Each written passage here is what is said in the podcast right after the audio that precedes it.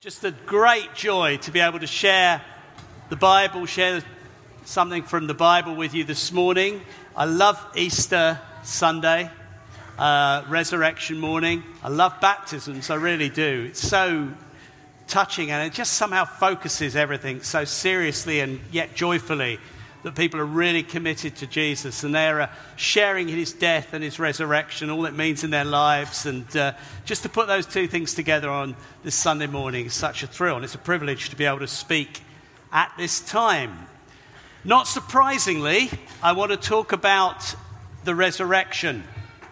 And uh, I thought it might be just good to read one of the accounts of the day we're remembering. I, I think there's lots of things that make Easter a little more meaningful for, for Christians, if I'm honest, than Christmas. Don't mind worshipping Jesus at Christmas, enjoying Christmas, but there's a number of things that make it a little more weighty for us. Probably not least the accuracy of the date because of Passover and all the rest of it. We know we're dealing with the right time of year and the right occasion. So we're genuinely remembering an occasion when Jesus rose from the dead, for example, uh, in a, in a sort of authentic way, if you like, not just a guesswork way.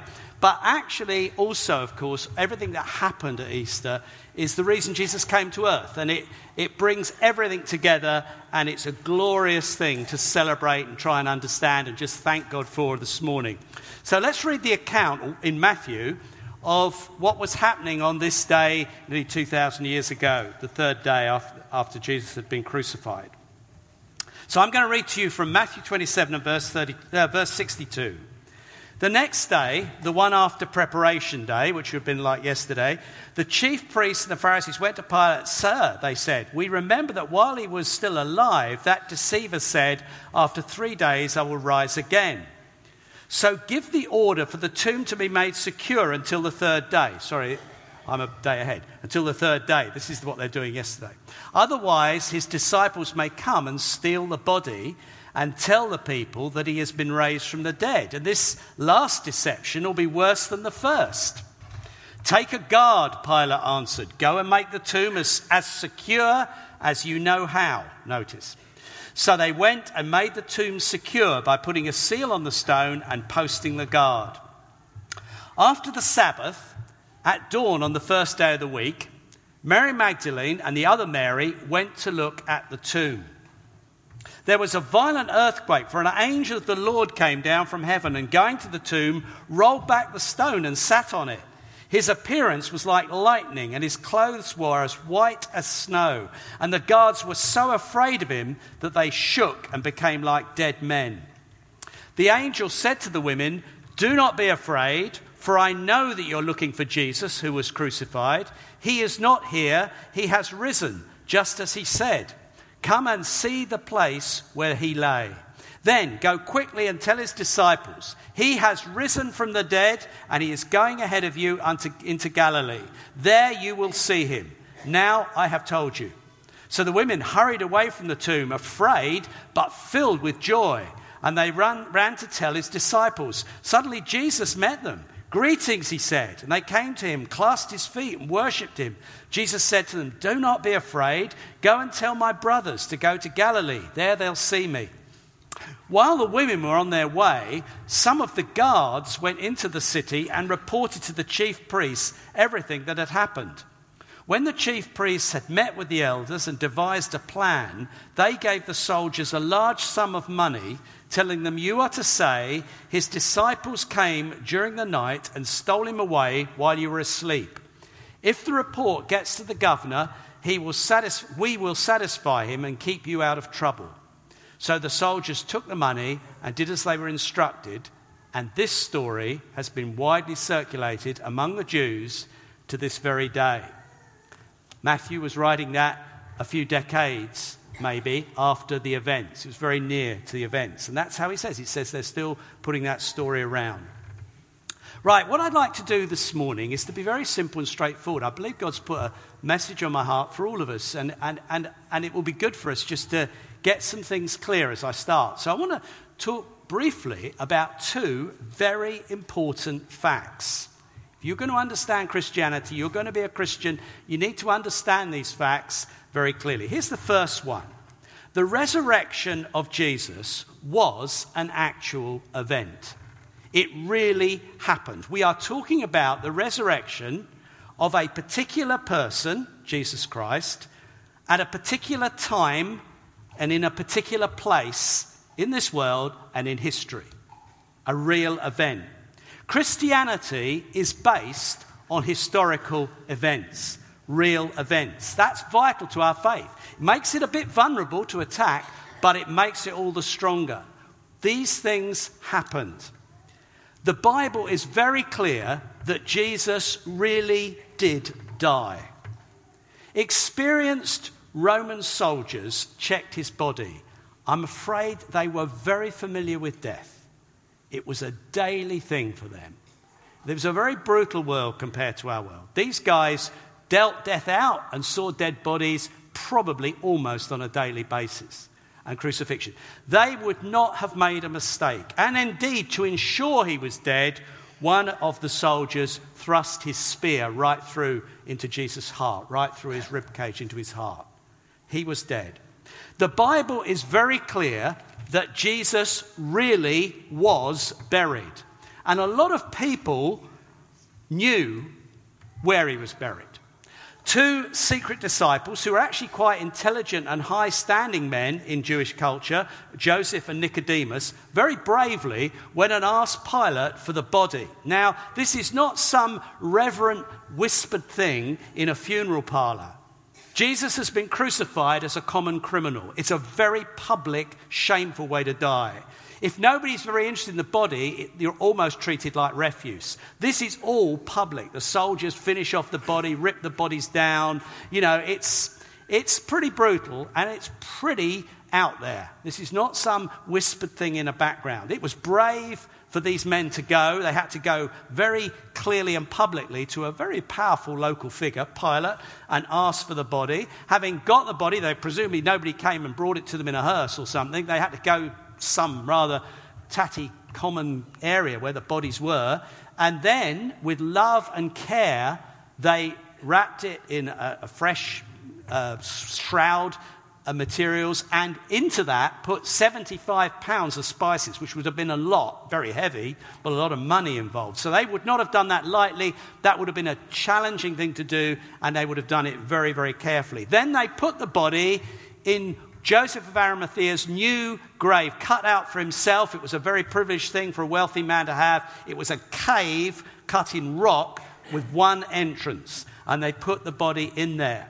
But as we've read, the Jewish authorities were very keen to make sure that Jesus was not uh, put around as having risen from the dead.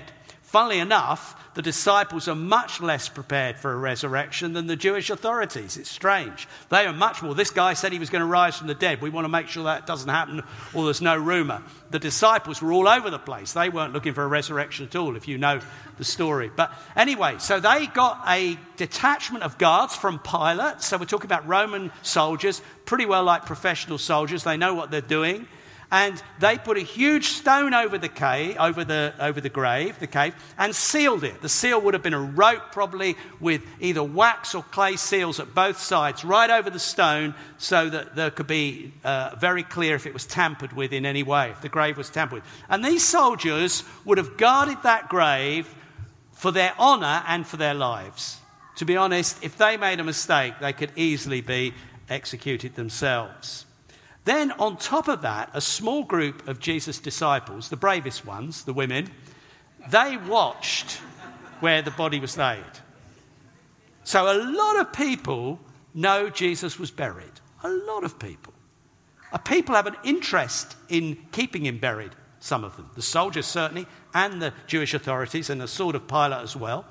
And so, friend and foe knew Jesus was dead and Jesus was buried no mistakes are remotely likely to have occurred. The Bible is very clear that this same Jesus rose from the dead. Physically, materially, whatever way you want to put it. The body that was crucified was resurrected. But it was a new body in the power of an endless life with a new way of living, which all Christians are going to share one day. It's exciting, have new bodies like Jesus' body. But it was totally real. He was later to eat breakfast with his disciples. He was to allow them to feel the, the, the wounds where the nails had been and the side with the spear. It was a, a physical, material body that truly rose from the dead. And this has always been a central fact of Christianity. The fact that it has been attacked all the time is not surprising, and it's even in what, what, what we read this morning. It was attacked then. There was an attempt to uh, say it was a fraud, to, to say that, that the disciples stole the body. And we haven't got time this morning to look at all the evidences, but the evidences for the resurrection, and by evidences we mean judicial historical evidence. In other words, not so much forensic laboratory stuff, but, but where you take witness statements, where you put together fact, all different facts, and you draw up a case like we do in court, like uh, historic archaeological research does. The evidence of that sort for the resurrection is absolutely overwhelming. And if it wasn't a resurrection we're talking about, it would be a no brainer. Because the way the whole thing is written in the Bible is not remotely like uh, a myth or a made up story. Not the way things were made up in those days. This is 2,000 years ago.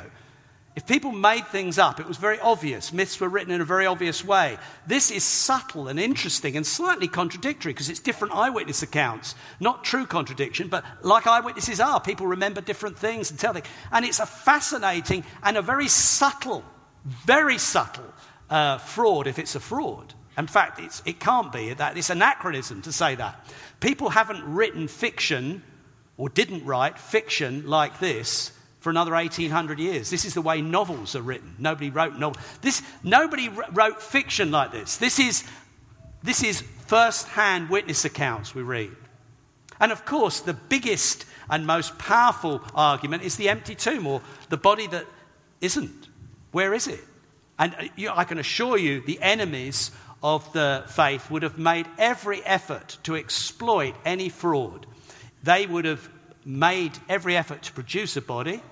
And uh, I would imagine, given their track record with Judas, they would have tried to find informants or people who could have told them what really happened. I'm sure efforts would have gone in. Nothing was successful. The tomb was empty. No body was ever found. The only explanation that makes any sense is that Jesus truly rose from the dead. It's amazing. So that's a very important fact. It's a real event in real history and a real person who raised from the dead. The second important fact is this the resurrection of Jesus is essential to Christianity. Whatever you hear or think you've heard or picked up, sometimes even from religious figures, sadly, even Christian speakers sometimes, to understand real Christianity and enjoy real Christianity, you have to know that Jesus rose from the dead and believe it. You have to accept it. We, it, it there is no real Christianity without the resurrection. Why is that? Because the gospel, the good news that is Christianity, depends on the resurrection. All the wonderful promises that God has made are fulfilled through the death and resurrection of Jesus. And that's how it was preached again and again in the New Testament. I could take you to several places. These things happen because Jesus is alive. Jesus paid in full the price for your sin and my sin and the amen, the it is finished of the resurrection, tells us that debt is paid. Hallelujah.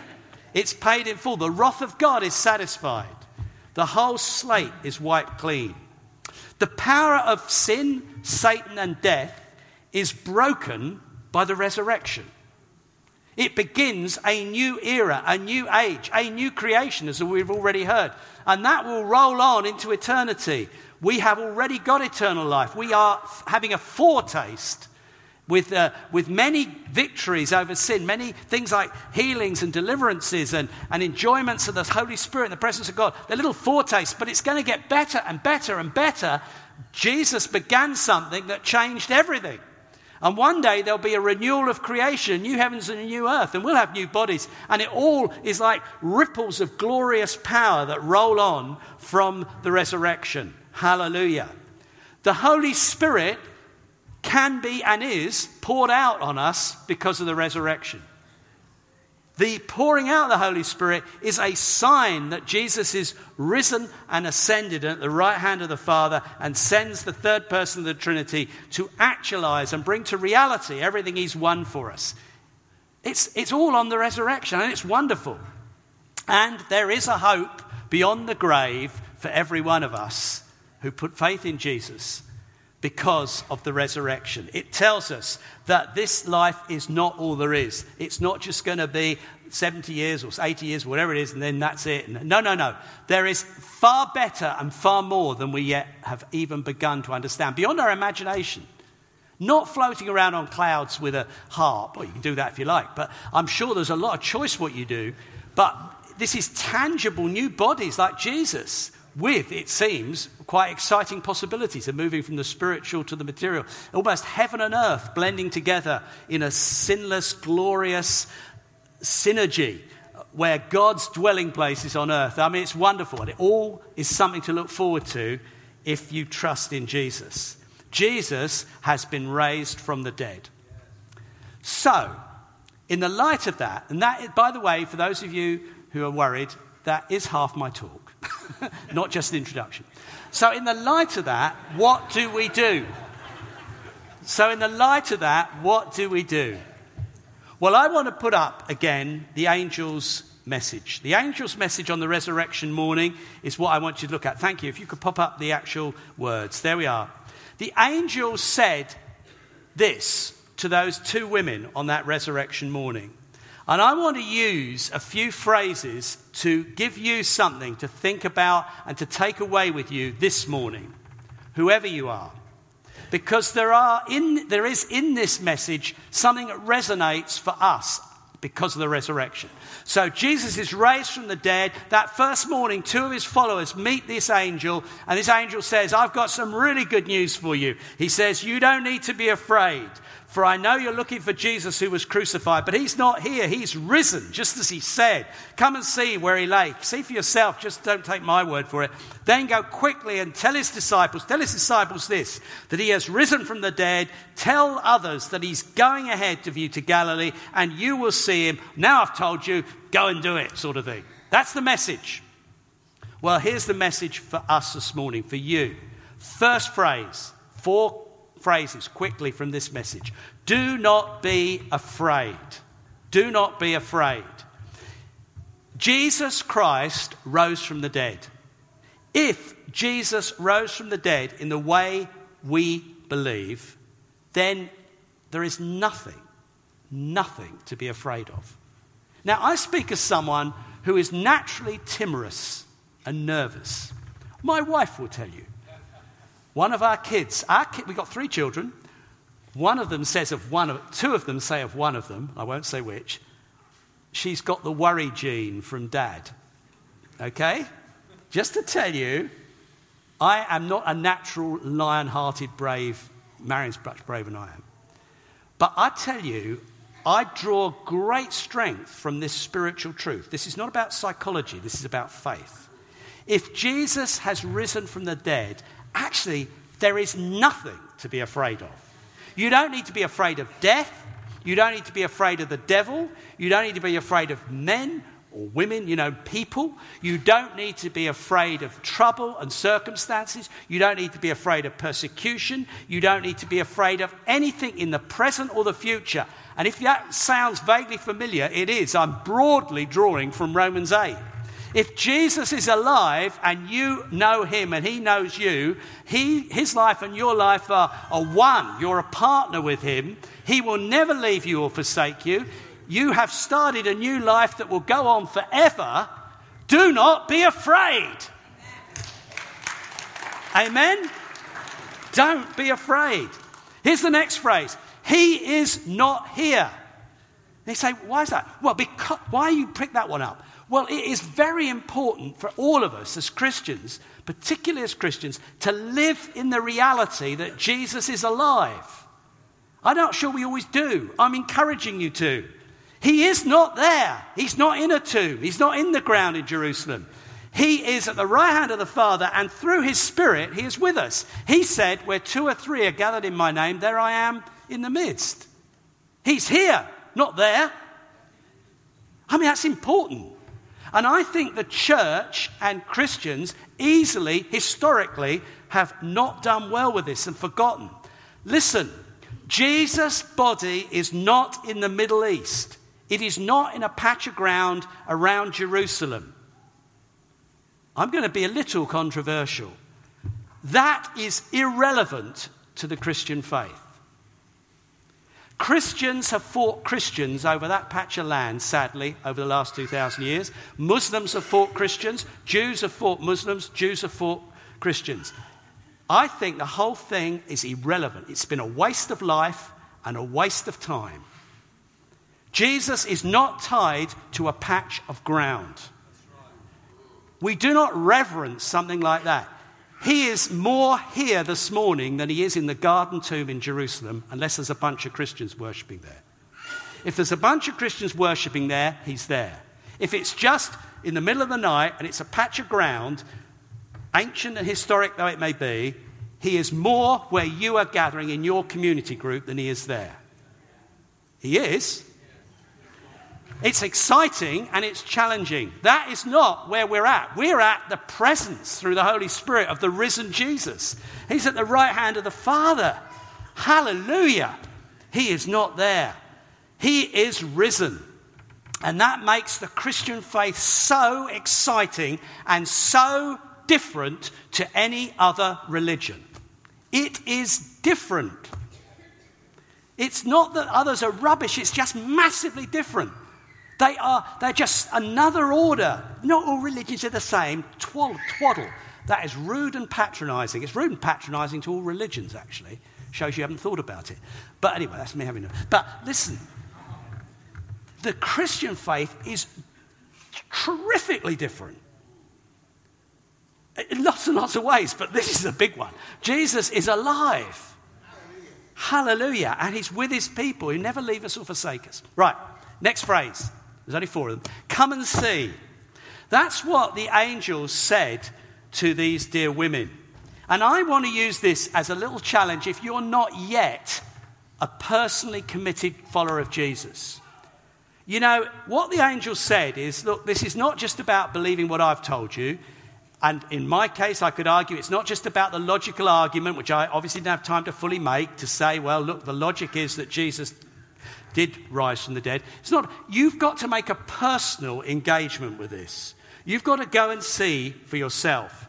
Christianity is a faith based on historic facts and reasonable arguments, actually, but it is a faith. Fundamentally, you have to put faith in Jesus. You have to come for yourself and decide to follow him. Just as the dear friends did this morning in baptism. As Jonathan so well put it, it's often a long story, it's a different story, it's a fascinating story. We picked up a little sense of that about Steve with uh, a friend praying who'd obviously known 30 years, it sounded like, uh, and, and uh, you know, whatever it was. And you realize there's all sorts of complexities, but in the end, you have to go and see for yourself, don't you? In the end, that's what Steve and Kate did. And John a long time earlier, too. But in the end, you have to do it. You have to put your faith in Jesus. You have to be prepared to commit your life to Him. Now, some people, well, say that's not easy. Well, in a way, it isn't. And then some people, because of that, say, well, look, if only I saw a miracle, that would help. If only I actually had seen Jesus, seen him risen from the dead, that would make it so much easier. I would say to you, would it? You say, yes, it would. Well, can I give, give you a little reminder? There are a bunch of soldiers in the story I read to you, a bunch of soldiers who were absolutely polaxed by the presence of an angelic visitor, one angel, knocked them for six. They were shaking and collapsed, and they saw the stone just ripped aside like a, like a leaf, it seems, just brushed, brushed aside by an angel. And they just collapsed in fear and ran, fearful and traumatized, to tell their bosses what had happened. But they settled down, they got over it, and it seems after a little bit of help, were willing for a sum of money to lie and to pretend it hadn't happened. Somehow they rationalized it. Somehow they coped with it. Isn't that amazing? Isn't that amazing? You see, in the end, you do have to make a step of faith yourself. Even to have the most extraordinary miracle happen to you can help, but it doesn't remove the need to say, I'm still going to follow Jesus. People were healed by Jesus, probably many of them who didn't appear to end up, as far as we can gather, as his disciples. I mean, he fed 5,000 miraculously on one occasion, amazingly, and yet on the day of Pentecost, there's 120 in the upper room. I think, where are the other 4,800 who got fed? Well, that was nice. you know, you, it doesn't necessarily work. There is a step of faith you have to make. And I think some people have been doing alphas and thinking and hovering and wondering and expecting and thinking, well, if only I got healed, if only I got zapped, if only I got one morning, it was written on the ceiling when I woke up, Jesus is alive. No, no. Even then, you'd rationalize that away. You have got to commit yourself to Jesus as an act of faith. Humble, genuine faith, which is what the dear friends did who, who were baptized this morning. Finally, go quickly and tell, the angel says to the two women. Now, this is for all of us, and it's going to be the majority, isn't it, in this room, who are followers of Jesus. If we claim to believe in this Jesus who rose from the dead, surely we need to be bold and radical and flexible and active as Christians. Surely you can't believe this and it doesn't make much difference to your life. Come on now. You know, I know we're busy. I know stuff happens. I understand that. I get busy. But in the end, goodness me, this is amazing stuff, isn't it? And we want to go out and tell people I think it's not, this is not a drive to you.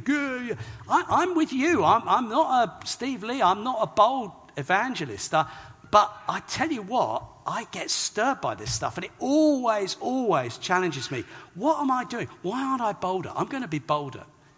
Go and tell. It's an amazing story. It's wonderful. That go and tell could be pray for people.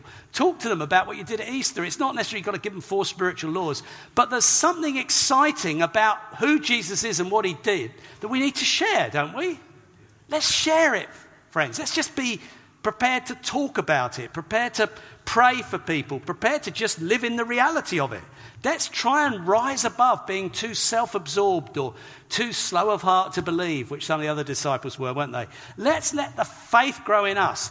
Go and tell quickly. Are you ready to move? Are you ready to be radical for Jesus?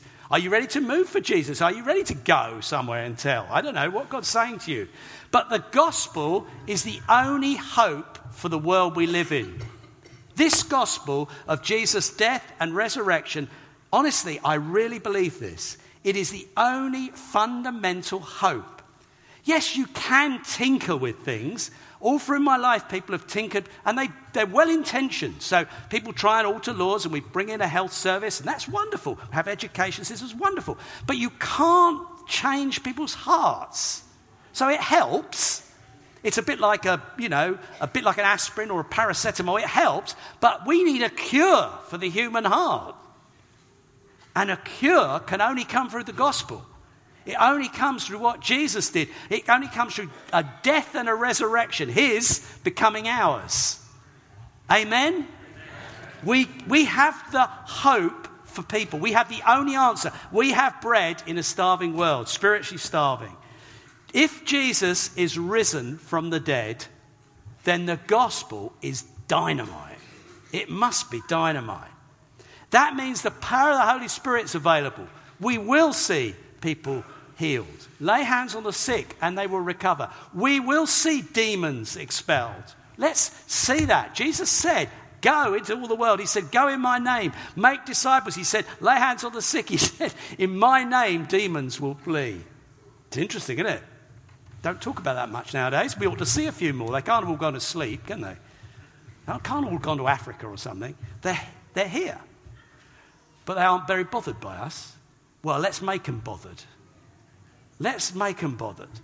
There is a risen Jesus. There is a gospel to tell to this world. All authority in heaven and earth has been given to the risen Lord Jesus. And so the resurrection sets us up for probably the most exciting and probably not very comfortable life you can imagine. It's going to have some bumps, it's going to have some scary bits, but it's got purpose and direction. We have a purpose, which is we're here to tell people about Jesus. Honestly, that's what we're here for. Otherwise, it's come blessed heart attack. Let's get on with it. Let's go and see Jesus. So, what we don't want that. We want to go and tell them, don't we? Just by loving them or sharing it or, or, or praying for them. Let's, let's finish together with a song. So I'll ask the musicians to come up.